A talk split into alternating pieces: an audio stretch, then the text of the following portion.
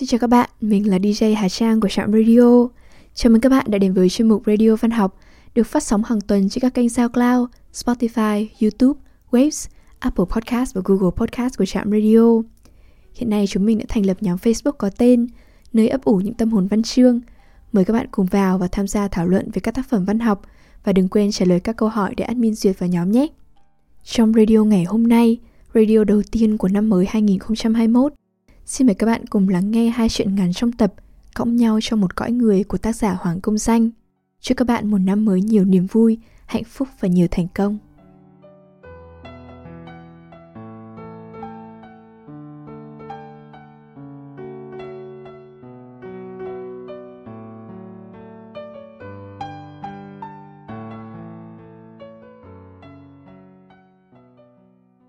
ai nhặt lá sư thầy đang ngồi trong thư phòng soạn lời cho buổi pháp thoại sắp tới, thì đột nhiên điệu xanh chạy vào.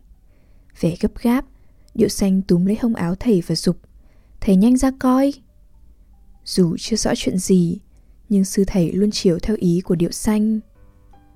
Thầy bước đến thềm cửa, nhìn ra chỗ gốc cây si ở trước sân chùa, thấy một nam một nữ đang ngồi ở ghế đá, tựa vai vào nhau. Điệu xanh nói với vẻ tiếc nuối Thầy ra sớm chút nữa là hay rồi. Từ hôm đó, sư thầy phạt điệu xanh Bằng cách phải nhặt lá si ở sân chùa. Trước nay, Sân chùa mỗi ngày chỉ quét một lần vào sáng sớm. Nhưng bây giờ thầy nhủ, Hễ lá nào rơi xuống thì điệu xanh phải nhặt lên, Cho vào chiếc giỏ mây mang theo bên mình. Điệu xanh khoác giỏ vào. Lâu lâu nếu trời đứng gió, Lá không rụng thì điệu ngửa mặt lên kêu, Thổi đi gió ơi, cho tôi lượm lá. Có vẻ điệu xanh thích thú với nhiệm vụ mà sư thầy gọi là Công án thiền nhặt lá rụng trong tâm. Điệu xanh hỏi Thầy ơi, có phải nhặt lá là để các cô các chú ngại con Không dám tới đây tựa vai nhau nữa? Thầy mỉm cười Không trả lời mà chỉ nhủ điệu xanh Con cứ nhặt đi Bao giờ con thấy sạch rồi thì sẽ rõ thôi. Điệu xanh ngơ ngác nhủ thầm Cây rậm tán thế Biết đến khi nào mới rụng hết lá si được? Ngôi chùa này nhỏ thôi Chỉ có sư thầy và mấy đệ tử Nhưng khách đến viếng không phải ít. Một hôm Có nữ thí chủ độ 40 tuổi vào thăm chùa. Trông chị có vẻ khá giả Ăn mặc đẹp Đeo dây chuyền vàng Mặt thoa phấn chát son thơm phức. Sư thầy rót trà tiếp khách Như thường lệ mỗi lần có người đến chùa. Đối với thầy, mọi người đều đáng kính như nhau. Vào cửa Phật, sang hèn đều là hư ảo mà thôi. Ngó qua dung mạo, thầy biết nữ thí chủ có nỗi khổ tâm. Mà thật ra ai cũng mang nỗi khổ tâm cả. Lắm người đến đây lúc đầu giấu giếm, cứ bảo hạnh phúc bình an. Nhưng hồi sau thấy thầy gần gũi nên dần dần họ bộc bạch mong được hóa giải giúp. Thầy nghiêng vòi ấm cho nước vào chén. Uống đi chị, Trà này ướp hương sen từ tối qua. Nữ thí chủ cầm tách trà, nhấp môi Khen trà thơm rồi hỏi thầy cách ướp trà. Thầy nói sau nương chùa có hồ sen Ban đêm thả và nhụy đoá một ít trà sao. Sương suốt đêm thấm vào trà và quyện lấy hương sen. Sáng ra khẽ tay hứng nhúng trà đó đem cho vào ấm. Hoa cũng như người Vẻ ngoài dẫu thanh cao hay hèn mạt Thì trong lòng vẫn có hương thơm chỉ cần khéo một chút là ta nhận được niềm vui từ lòng nhau. Thầy tiếp khách tự nhiên như thế, không cần phải hỏi han tên tuổi giác cảnh hay nỗi niềm, cứ để cho khách tự mở lòng mình. Buổi đầu đến chùa, chị cũng không nói gì nhiều, bảo chỉ đến thăm viếng cho biết thôi. Khi sư thầy tiễn chị ra sân, trông thấy điệu xanh chạy tới chạy lui dưỡng lá, chị quay sang. Chú tiểu này ngộ quá, thầy ha. Nói xong, chợt chị chạy buồn, vái tay chào thầy rồi đi ngay. Qua vài lần tiếp xúc, thầy cũng được biết hoàn cảnh của nữ thí chủ. Chị đã từng có chồng nhưng không sanh được con nên đồng ý ly dị. Anh lấy người khác để kiếm con. Từ đó chị ở một mình, bán vải ở chợ. Thu nhập cũng không đến nỗi nào nhưng chị hay buồn giàu, nhất là mỗi lúc thấy người ta dắt con vào quầy sắm vải. Những khi ấy, chị thường không lấy tiền vải Chị bảo chỉ cần thấy trẻ con là vui lắm rồi Thấy trẻ con, Chị đều coi như đó là con mình Thỉnh thoảng thấy vẫn gặp những người có hoàn cảnh như chị đến chùa. Có người muốn vào chùa xin bế trẻ con về nuôi. Ấy là những đứa trẻ từ khi còn nhỏ bị bỏ rơi trước cổng chùa. Trường hợp này thầy cũng đã gặp vài lần. Có người lại muốn vào chùa xuống tóc đi tu luôn. Những khi ấy thầy thường tìm cách khuyên giải, chuyển hóa.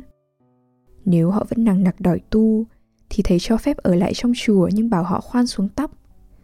Cửa tử bi luôn rộng mở nên không cần vội vàng. Tuy nhiên, nữ thí chủ này lạ lắm. Chị đến đây không phải vì hai nhẽ trên. Cứ ngày rằm hay mùng một hàng tháng chị lại đến chùa, đôi khi ở chơi suốt buổi. Có bữa chị nói rằng thầy tuy không gia đình nhưng lại có rất nhiều con. Những chú tiểu, rồi các thí chủ đều xưng con với thầy. Còn chị, chị đã từng lập gia đình mà lại chẳng có con. Rồi chị cười, méo sạch. Khách đến viếng chùa thấy chị hay lui tới cũng sinh dị nghị. Một người đàn bà có nhan sắc, lụa là son phấn mà lại đi một mình là chắc có nhẽ gì rồi. Bụng dạ người đời không xấu, nhưng trông thế ít nhiều người ta cũng thoáng nghi ngờ chị vướng tơ lòng với sư thầy. Tháng trước chị đến chùa, vẻ buồn thảm hơn mọi khi. Thầy coi bộ chị muốn khóc lắm rồi. Nếu vậy thì nên đưa chị ra ngoài cho thoáng. Ngồi trong chùa lại quấy quá cửa thiền. Thế là thầy mời chị ra ngồi ở ghế đá dưới cây si, chỗ thầy từng thấy đôi trai gái hôm bữa. Sư thầy vẫn chưa biết chị cần gì, chị không cần xin con nuôi, cũng không muốn đi tu. Tự dưng chị chảy nước mắt, tựa đầu lên vai thầy. Đôi khi con cũng muốn có một bờ vai để tựa lắm, thầy ơi. Sư thầy vẫn cứ ngồi yên như hóa tượng. Vài lần sau chị đến chùa, lại xin thầy cho tựa đầu vào vai một lúc. Chỉ thế thôi, không hề ngợi nghĩ đến cảm giác trần tục. Đơn giản là chị muốn được nhắm mắt để trí óc yên tĩnh trên một bờ vai chân chính. Từ dạo đó khách đến chùa vãn đi trông thấy lại nghe phong thanh chuyện quý đạo hữu đề nghị giáo hội mời sư thầy khác về làm trụ trì. Mấy đệ tử trong chùa ngó thấy cảnh này đâm ra không còn tin tưởng thầy như trước. Họ xin thầy cho đi chùa khác tu. Thầy đồng ý Tự nhủ với lòng mình điều tâm niệm thứ 10 của nhà Phật. Oan ức không cần bày tỏ. Tuy đã tu lâu rồi Lòng thầy như đã an lắm rồi nhưng nhìn từng đệ tử khoác túi vải rời chùa, thầy cũng chạy buồn chút chút. Các con của ta cứ bỏ mà đi, biết đâu đến một lúc ta lại thành không con, như nữ thí chủ ấy. Đó là lẽ vô thường chăng?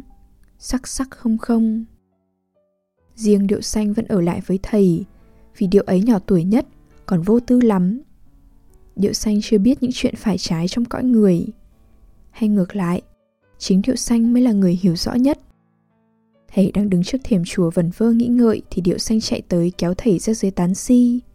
Điệu trỏ tay xuống nền. Thầy ơi, ngộ quá, có hai chiếc lá đang tựa vào nhau. Gió thổi mà chúng vẫn không hề xê dịch như mấy chiếc lẻ đơn kia.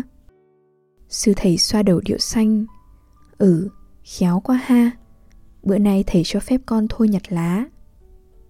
Điệu xanh hơi bất ngờ, ngước mặt lên hỏi lại. Thế ai sẽ nhặt hả thầy? Các sư huynh đi cả rồi Có phải thầy sẽ nhặt không? Ừ phải chăng bây giờ đến phiên thầy nhặt lá si? Câu hỏi bâng cua của điệu xanh khiến thầy giật mình. Im lặng. Chợt điệu xanh nhớ lại chuyện hôm bữa Có hai cô chú ngồi ở chỗ ghế đá này. Điệu reo lên. À con biết rồi. Cứ để yên thế cho người ta tựa vai vào nhau. Khỏi ngần ngại Phải không thầy? Đêm mưa gió Lá ngoài kia chút nhiều. Điệu xanh nằm nghĩ chắc sáng mai phải dậy sớm cùng thầy quét chùa, rồi ngủ thiếp đi. Trong giấc mơ Điệu xanh thấy các sư huynh mang tay nải quay lại chùa. Quý đạo hữu cũng đến viếng chùa đông như mấy bữa. Trước chùa, không có ai nhặt lá mà sân sạch, si sạch.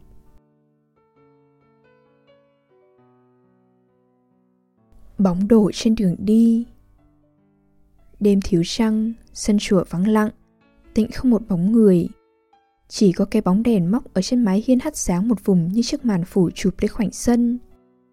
Từ đầu hôm, sư thầy đi thăm nhà một đạo hữu trong vùng đến giờ vẫn chưa về. Điệu xanh bước xuống thềm hiên dẫn bóng. trò nghịch này có lần sư thầy đã khuyên điệu bỏ đi. Đừng có đeo đẳng cái ám ảnh con người ta như thế. Nhưng hình như xanh quên mất Lại vốn tính tò mò nên Điệu luôn tìm cách khám phá những điều bí ẩn Mà đôi khi người khác cho là vớ vẩn Từ trong cái quầng sáng ở sân Điệu xanh cố đưa mắt nhìn ra vườn cây song chẳng thấy một thân cây nào, Chỉ tuyền một màn đen. Xanh đi thẳng ra vườn, Khi đã chìm trong bóng tối thì Điệu nhìn rõ cả những chiếc lá đang đung đưa trên cành, Vài nhánh khô gãy rơi dưới đất nữa. Lạ quá, Đứng trong chỗ sáng thì không thấy gì, Ra chỗ tối lại thấy được. Điệu đem thắc thỏm này hỏi ngay khi sư thầy vừa vào đến cửa chùa. Sư thầy là một người thông tuệ Ngoài kinh kệ văn chương thầy còn giỏi cả kiến thức của các lĩnh vực khoa học tự nhiên. Rõ ràng đây là chuyện của ngành vật lý. Hiện tượng đồng môi trường quang học Thầy biết căn cứ của nó. Nhưng nói chuyện vật lý với điệu xanh chẳng khác nào bắt trẻ con mang đá vào đầu Nặng lắm.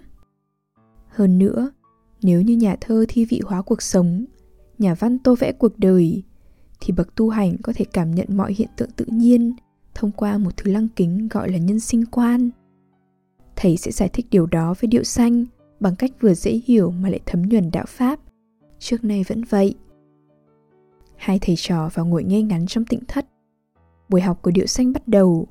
Người truyền thụ không ai khác chính là vị sư khả kính Xanh đã quên khuấy cái điều lúc nãy Quên như kiểu người ta vẫn nói trẻ con ngủ một giấc, Sáng mai quên hết đấy mà Nhưng sư thầy lại không nghĩ thế Thầy không cho cái sự thắc thỏm của điệu là đồ trẻ con để ý làm gì Xanh lật vài trang sách lấy khí thế cho buổi học Trong lúc đó Sư thầy đang sắp sẵn những ý tưởng để dạy Cốt sao cho điệu dễ hiểu Xưa nay Học trò càng nhỏ càng khó dạy là vậy Hôm qua chúng ta đến đoạn, Thái tử Tất Đạt Đa xin phép vua cha cho đi coi tình hình dân chúng rồi, phải không Điệu Xanh?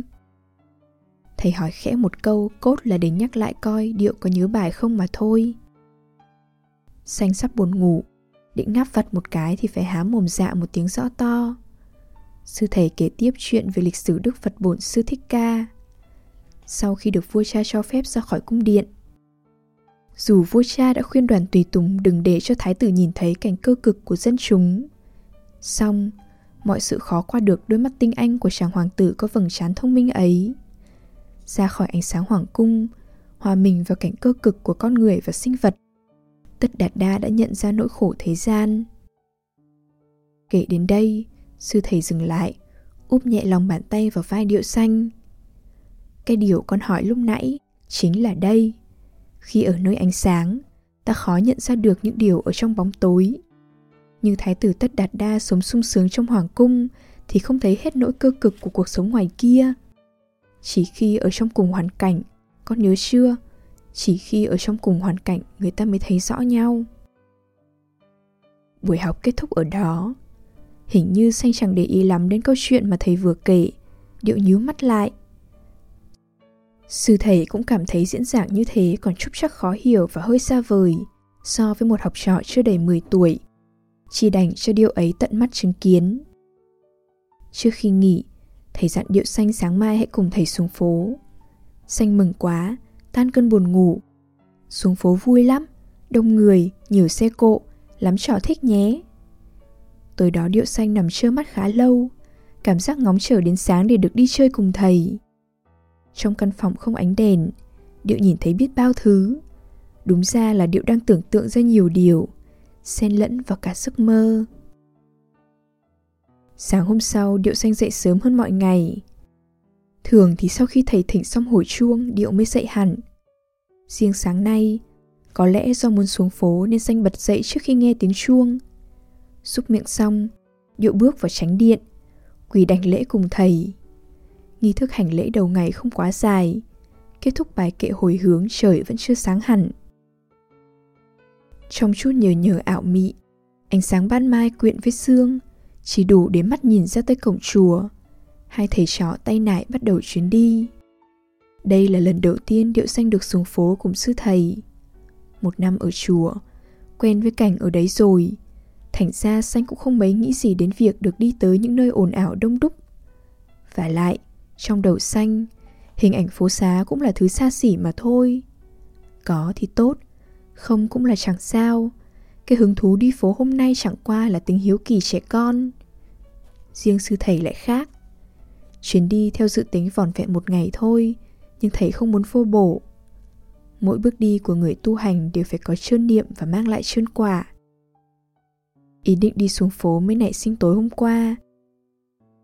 Ý định đi xuống phố mới nảy sinh tối hôm qua.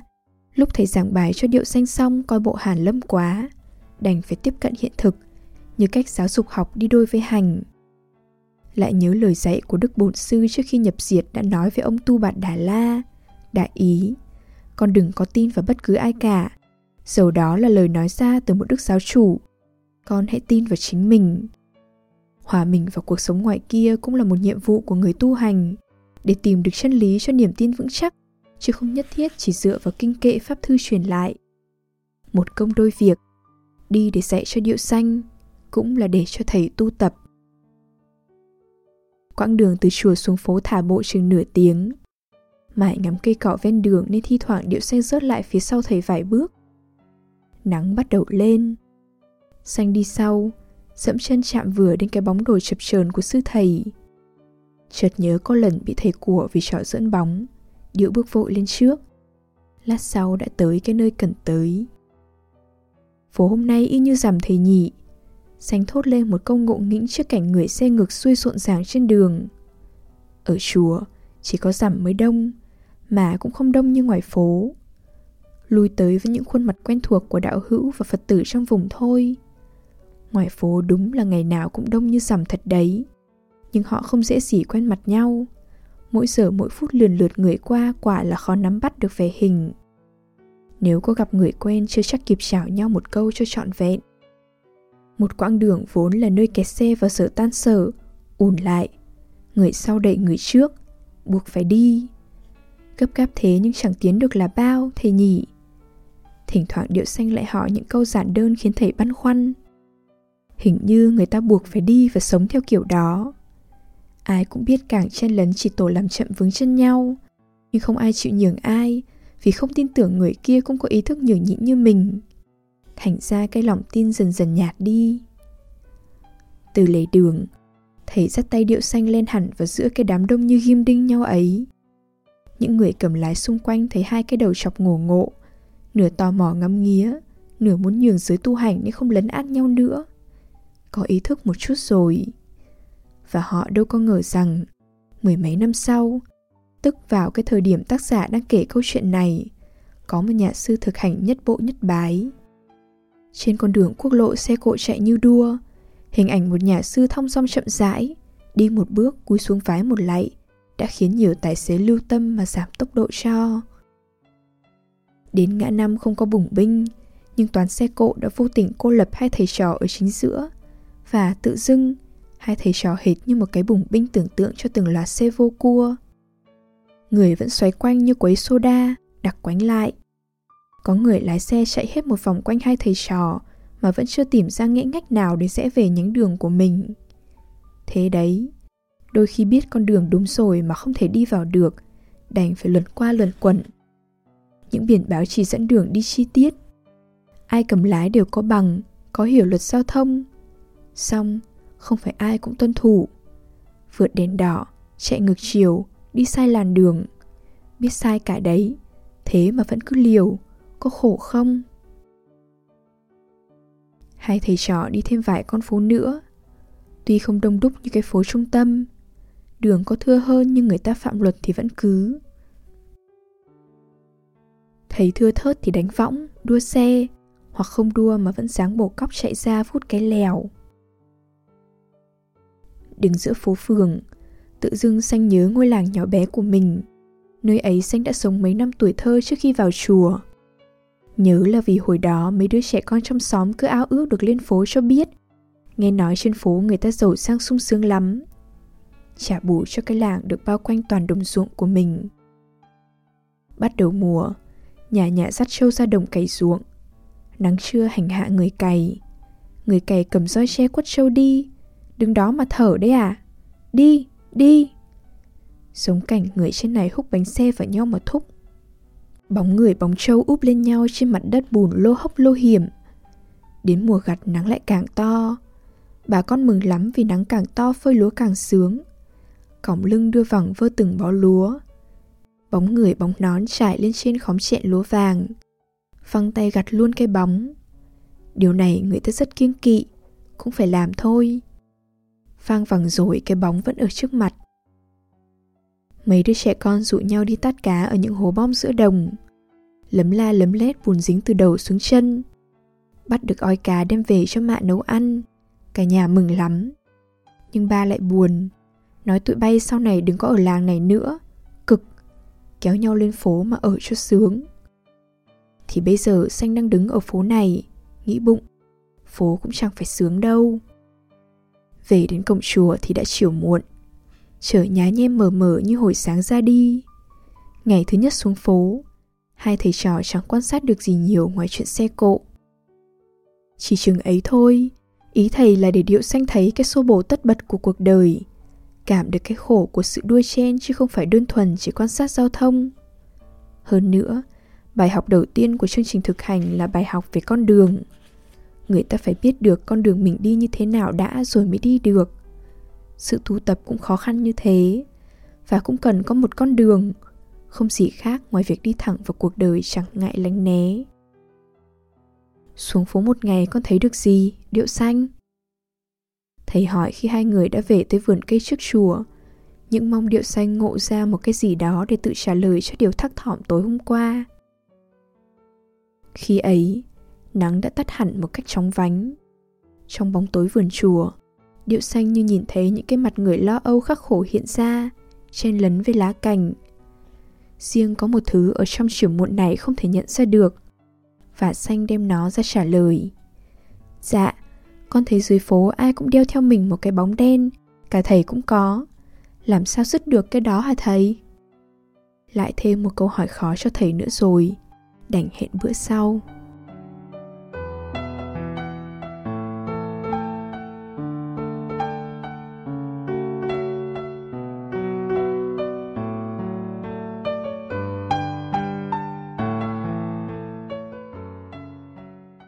Đêm đã khuya, thời lượng của chương trình đến đây là kết thúc.